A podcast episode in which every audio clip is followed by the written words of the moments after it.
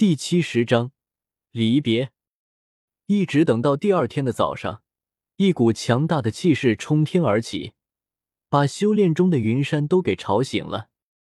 擦了擦口水，云山看向气势的方向。好家伙，就算他是八百度的超级近视眼，这也看得清清楚楚。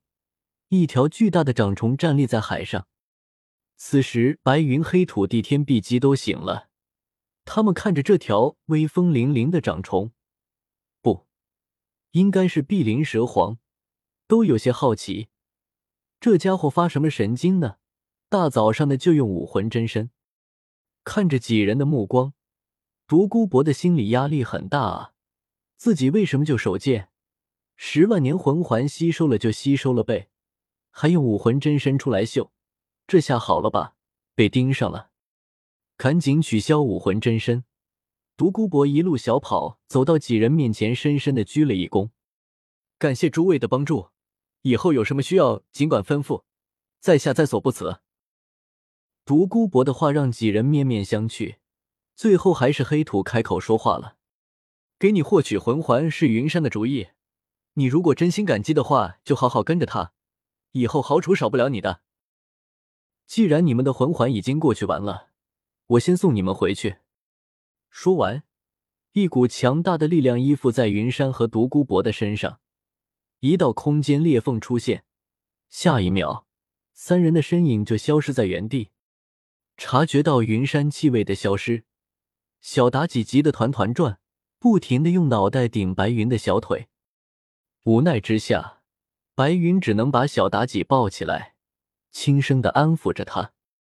落日森林。冰火两仪演出，三个身影突然出现在这里。叔叔，小妲己可能有些不听话，麻烦您多担待了。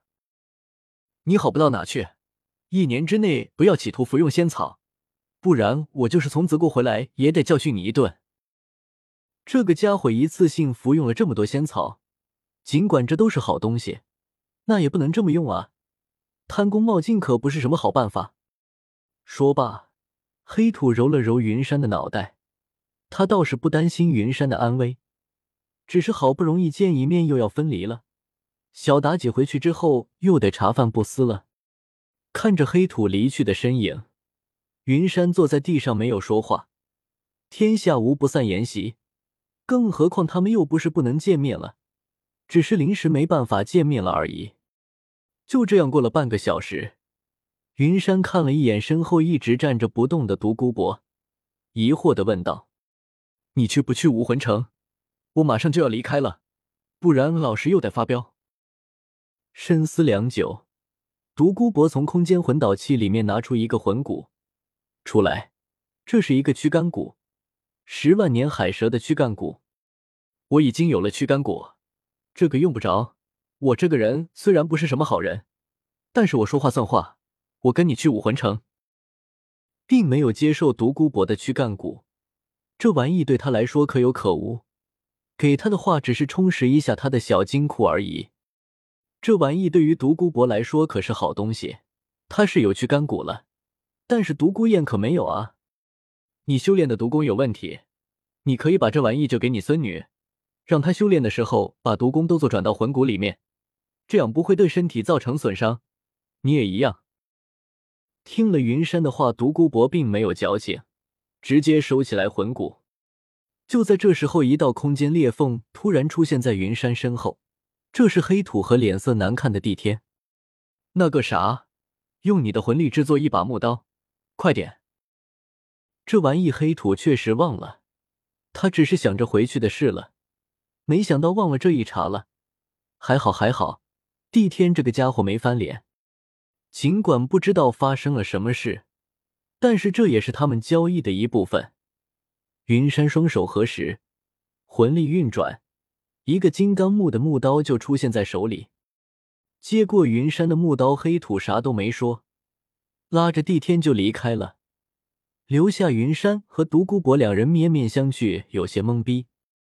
我们也走吧，这几天时间，尽管赶回武魂城。大人物总是神神秘秘的，云山也习惯了。交代了一声，云山就往武魂城的方向赶去。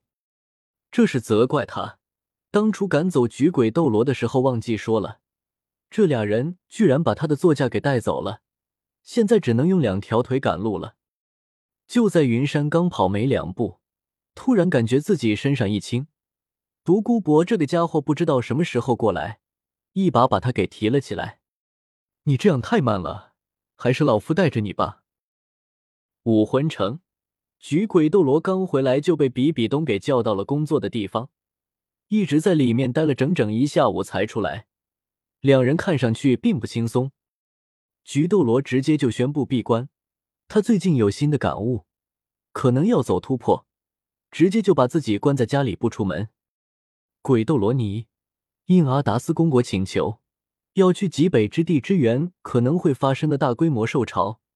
这个地方基本上每年都可能会发生一次，不过这次据可靠情报，有人见到了万年魂兽血魔。无奈之下，阿达斯公国只能求助于武魂殿。临走的时候，鬼斗罗带走了教皇殿半数的光明骑士和红衣主教，毕竟独木难支，还得有帮手啊。至于这个刺豚斗罗，回来之后直接就闭关了，谁也不见。现在仅仅只是教皇殿的话，除了比比东之外，防御力确实到了极点。大部分的战力被带走，只剩下一部分的光明骑士守卫在这里。此时的比比东正在看三个人的情报：胡列娜、邪月、燕。这三个人都是孤儿，但是同样，这三个人的天赋都很强。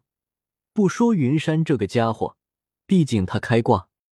特别是这个胡列娜，先天满魂力，性格方面也没什么缺陷，修炼很刻苦。三人从小一起长大，嗯，这个可以考虑。来人，去把这三个人接到武魂城，然后给这三个人觉醒武魂的人提升两个等级的待遇。随着比比东话音刚落，暗处突然出现了一个人，他单膝跪地回应了一下，又消失了。是。看着窗外的风景，以及手上的相思断肠红，比比东的思绪纷飞。他想了很多，从千寻疾到玉小刚，再到千仞雪、云山、罗刹神，或许他注定孤身一人，没有亲人朋友，有的只是无尽仇恨，一个人堕落在无尽的深渊。